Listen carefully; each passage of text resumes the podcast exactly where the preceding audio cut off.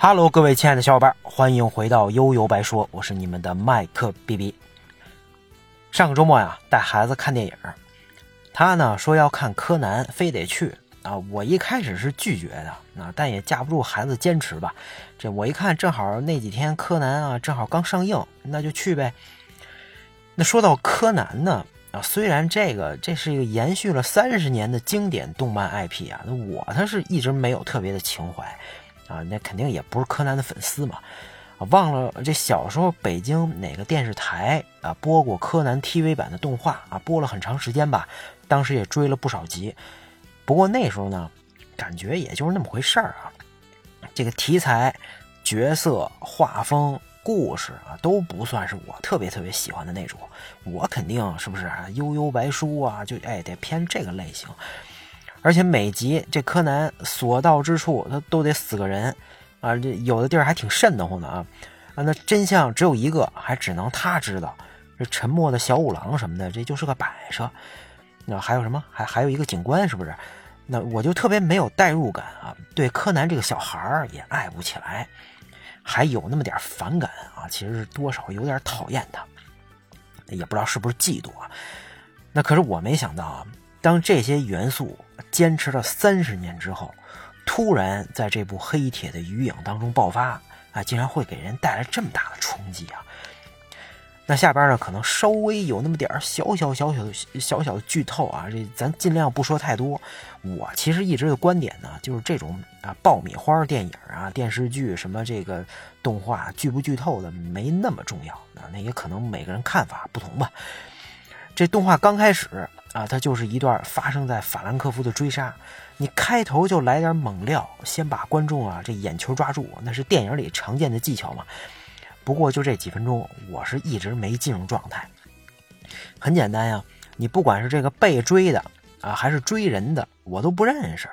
也就后来这个秦九出现，哎，你看这个脸有点熟啊，还算是个老熟人。那接下来呢，就是这永远长不大的柯南跟主角团出场了啊，轻松愉快，严肃活泼。说实话，看到这儿，我都不知道啊，我能从这部这个剧场版里边获得什么？一直也在看手机啊，就进不去。柯南剧场版呢，几十年演了二十多部，应该是二十五部，这是第二十六部，是吧？我一部都没看过啊，所以今天我属于被动乱入，就特别出戏。哎，可能啊。柯南在屏幕里边也看到了我的尴尬，哎，帮我化解尴尬。突然，接下来这一幕把我瞬间扇醒。什么呢？哎，随着这个大野科夫那段神曲的前奏出现，啊，这柯南开始了常规操作，对吧？每一步都有吧？啊，我叫江户川柯南，哎，是吧？然后把这个之前的主线用几句话串起来，做一个简单的介绍，同时这主旋律一起。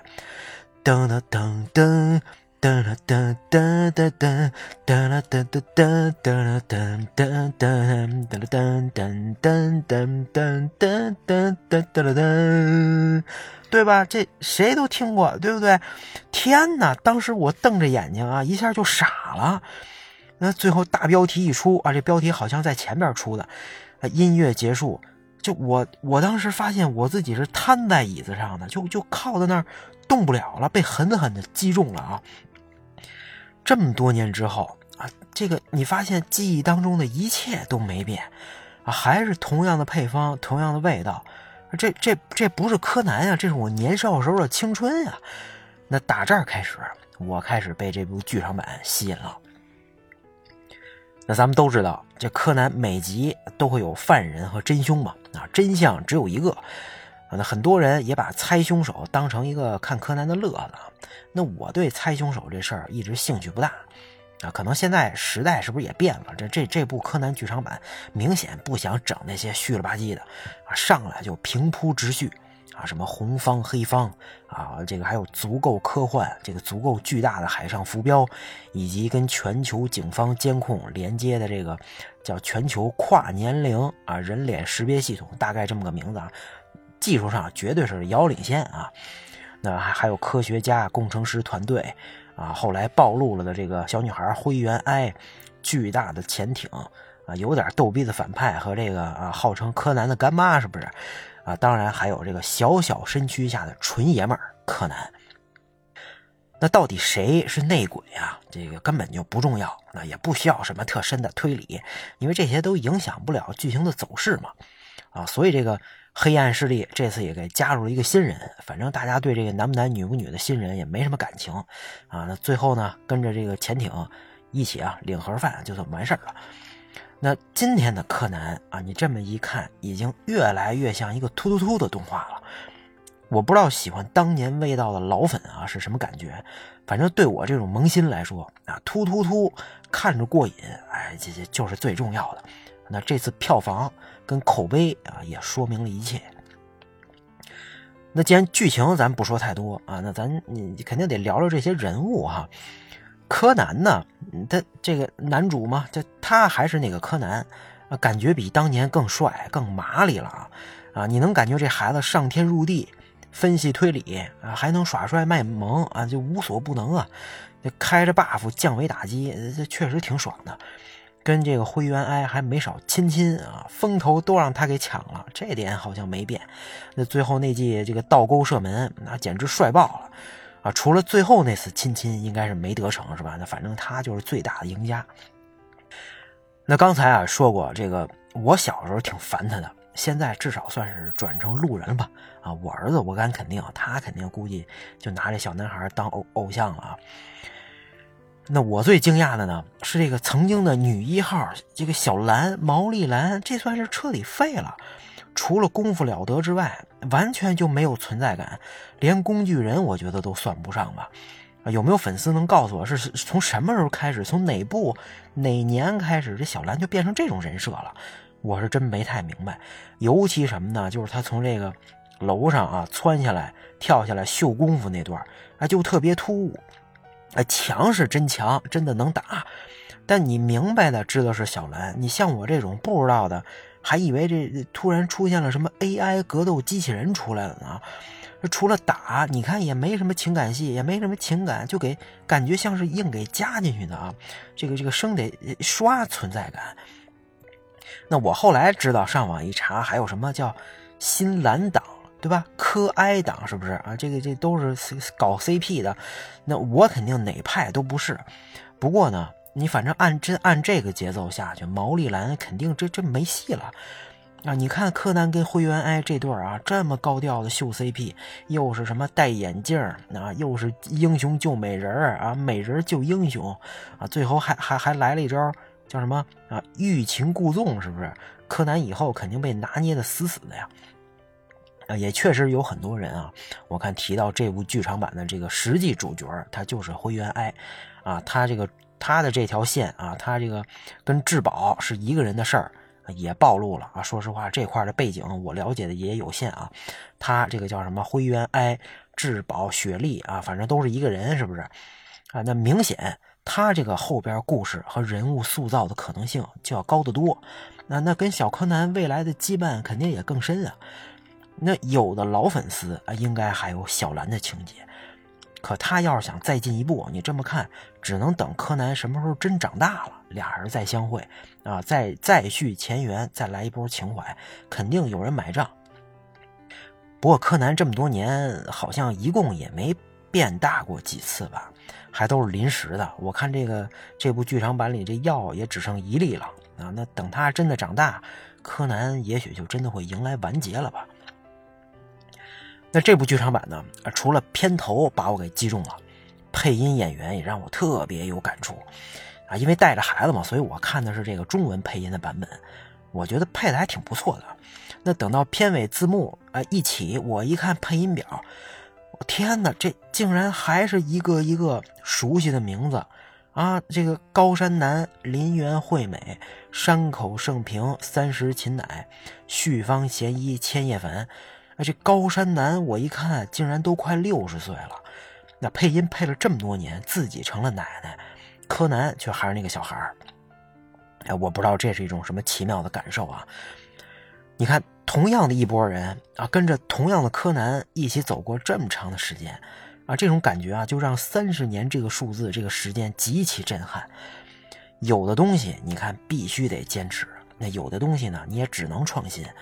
啊，一个 IP 能一直保持生命，那说明他总有人心甘情愿买单。柯南出了这这么多部剧场版，那当然是纯属的商业行为嘛，也摆明了要收割。那这部剧场版确实也有那么点让人别扭的地方啊，比如说什么各种 FBI 呀、日美混血呀，啊，还有什么还提到了性别歧视是吧？啊，真的啊，这日本作品你就别点别舔西方了啊，这这也别跟着西方一起夹带什么正确了。啊，这这什么？呃，这今今年大合剧怎么办？家康啊，女百合那集真的已经绷不住了，啊，当然，不过这些细节那都不不重要啊，重要的是这盘冷饭，它总体来说包满了情怀，处处是认真，而且还满满是你记忆当中美好的味道，难道它不香吗？那那简直太香了。那柯南这次啊啊，确实真的是戳中我了。那最后就再多说点这个我自己的记忆和心里话啊。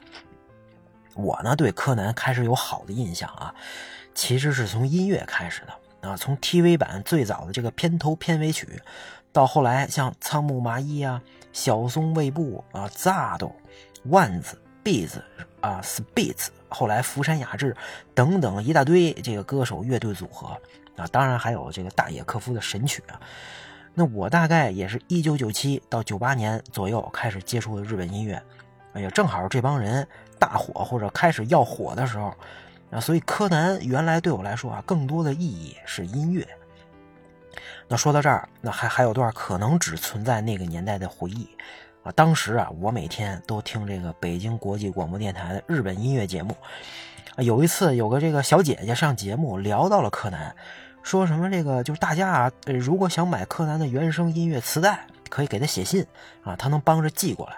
哎，你看这，我就真的按照这这他提供的地址给他写了一封信啊，这可不是什么 email 什么微信留言啊，就是手写的信，好吧？这信里应该还塞了有二十块钱，那信里还说了什么？反正我记不太清了啊。反正隔了一段时间，哎，小姐姐寄的东西真的来了，里边有她的回信。啊，有一盘磁带跟找回来的钱啊，就是人民币现金啊，纸币。这我后来跟他啊，应该是再也没有联系过。这盘磁带也早就找不着了。那在没有互联网的那个年代，那音乐电台是大家交流的媒介，书信呢，那也许就是粉丝间直接建立联系的方式啊，就特别怀旧，特别纯粹。那今天又想起这事儿，我现在都觉得挺不可思议的啊！当时咱还干过这个事儿，咱就算啊，这个姐姐当时才二十岁，二十岁，我记得她当时应该是在读大学生，啊，那你就算当时二十岁，那现在也四十多了，那可能快五十了，那我也快成了中年大叔，对吧？那这些经典 IP 伴随了不止一代人的青春，那从个人情感上来讲，我希望啊，他们永远都不要完结。永远都不要在字幕当中出现那个 the end，对吧？那当然，我肯定也希望那个从未见过面的姐姐永远幸福，也希望大家永远年轻，永远热泪盈眶。柯南不知道以后会不会这是一个起点，我以后也会追下去。如果你对柯南也有什么情怀啊，也欢迎大家分享你自己的感受吧。今天咱们就聊到这儿，大家拜拜。